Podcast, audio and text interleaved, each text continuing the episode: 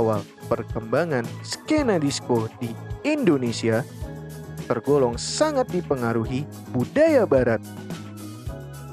Suasana pesta klub malam buktinya lagu-lagu yang diputar semuanya merupakan hasil karya musisi Amerika dan Eropa.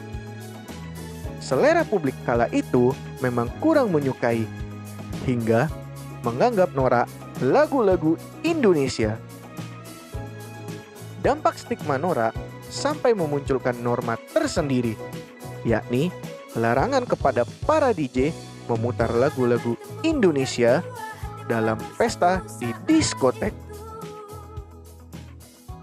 Itu mewarisannya gitu. Itu itu masih berlaku terus. Jadi dipikir yang di klub yang enggak enggak itu enggak berkelas, itu kampungan gitu. Dia nggak tahu soalnya banyak lagu yang keren. Dia nggak tahu udah shifting segala sesuatunya. Dia nggak tahu kalau lu dengerinnya netral itu cool banget gitu. Apalagi dengan dengan dengan latar belakang kita yang sudah dari generasi yang yang punya punya apa ya uh, pengalaman empiris yang berbeda gitu ya nggak? Kita dengerin kita kita ngelihat ya kan? Kita menyimak sesuatu yang yang lebih luas gitu yang akhirnya membentuk kita sekarang.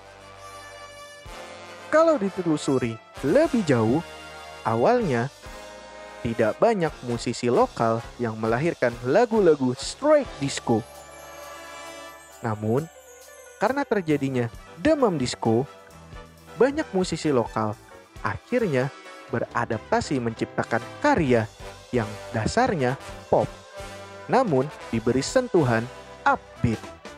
Pada dasarnya, lirik-lirik lagu Indonesia zaman 70-an dapat dikatakan kurang easy listening. Salah satunya musisi bernama Guru Soekarno Putra. Saat menulis lagu, beliau kerap menggunakan diksi-diksi yang sulit dimengerti.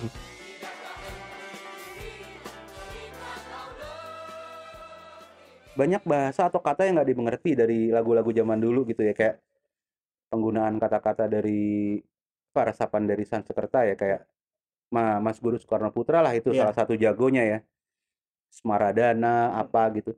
Mungkin banyak yang nggak mengerti Mas Guru Soekarno Putra ini sih menurut gua sangat lihai mengadaptasi uh, musik luar ke Indonesia dengan jadi musik barat nih tapi isinya nasionalis dan dia sangat pintar bermain dengan kata-kata yang mungkin baru kita dengar gitu.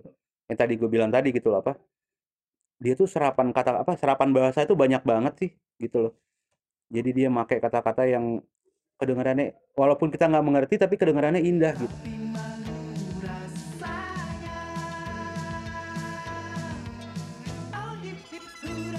Sebenarnya, ada beberapa musisi seperti Chrisye yang sanggup melahirkan lagu-lagu pop upbeat dengan balutan lirik easy listening.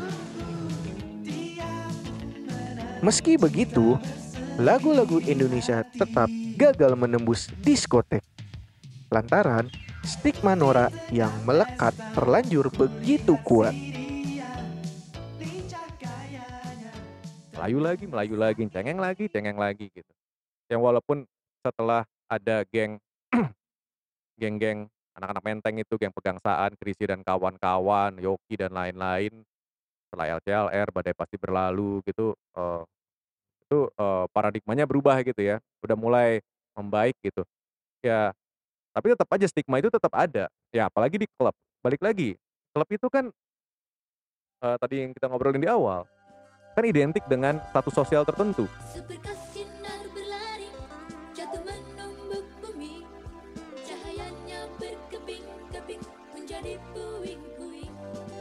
Selain faktor stigma norak, dan norma larangan memutar lagu Indonesia di diskotek.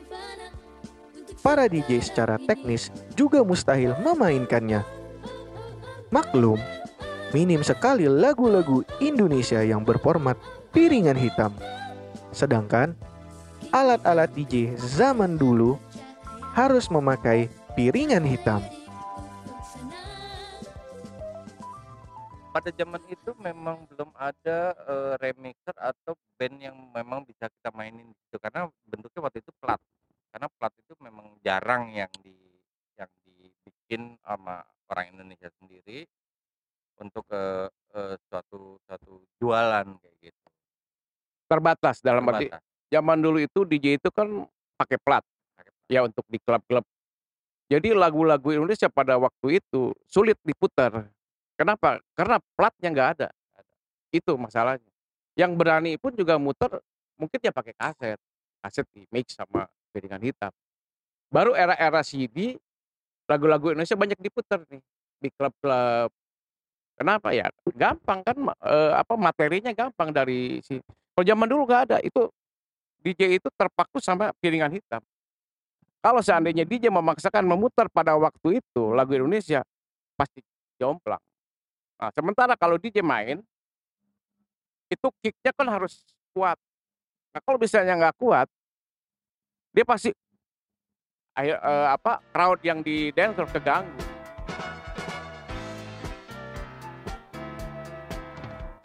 Apalagi kualitas musik dalam lagu-lagu Indonesia dentumannya kurang menghentak. Hal demikian otomatis makin membuat lagu-lagu Indonesia sulit diterima oleh pasar pesta disco di klub malam. Hanya ini yang ku cipta untukmu. Lagu sederhana dari sanubari. Joki Saputra meremik lagu-lagu Indonesia. Hanya beberapa lagu diremik. Diremik ditambahin beatnya lagunya apa gitu ditambahin beatnya dibuat dulu di Singapura baru bisa diputar. Tapi kalau asli diputar misalnya lagu Krisye Juwita pada waktu itu nggak bakalan bisa masuk. Kicknya kicknya nggak nggak bisa.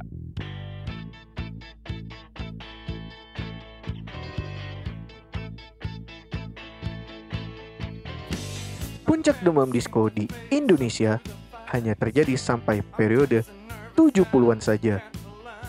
Pasca momen tersebut, disco tidak mati, melainkan berkembang melalui cara-cara baru dan unsur-unsurnya. Tak jarang digunakan genre musik lain.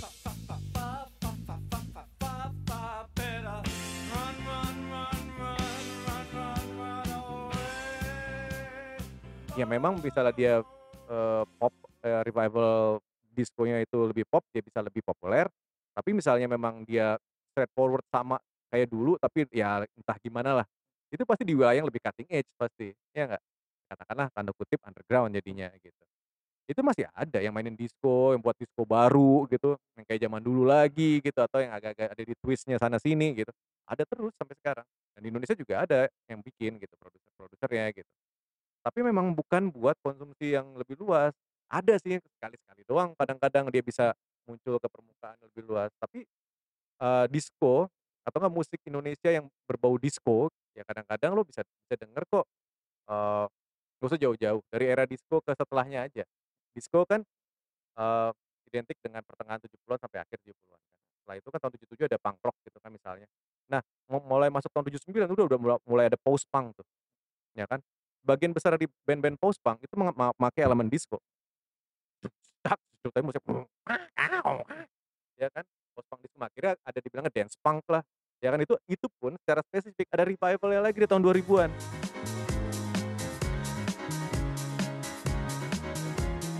Memasuki era milenium, budaya disco tanah air dihiasi banyak tipe remixan baru dan sempat kembali ke gaya klasik disco. Bahkan beberapa tahun terakhir, budaya disco Indonesia nampak jauh berubah. Kini mulai marak pesta disco di klub malam yang menggunakan lagu-lagu karya musisi lokal.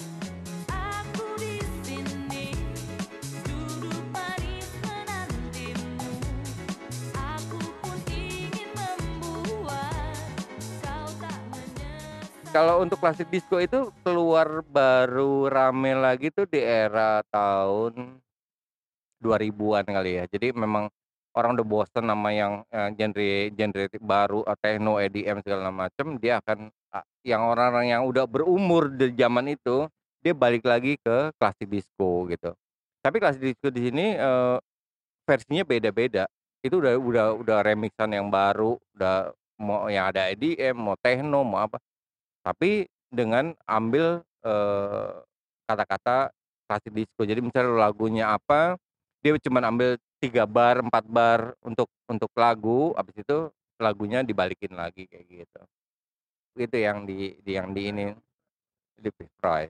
Tapi, eee, balik lagi sebetulnya kalau di Jakarta, gi gue juga pengalaman di Bali. Di Bali itu banyak malah balik lagi ke ke era-era zaman dulu yang memang modelnya kayak Tanamur gitu. Ini ini sebenarnya, eee, apa, eee, siklus aja, siklus. Nanti akan akan akan berputar lagi kok. Semua semua semua, eee, apa, musik itu kan begitu gitu.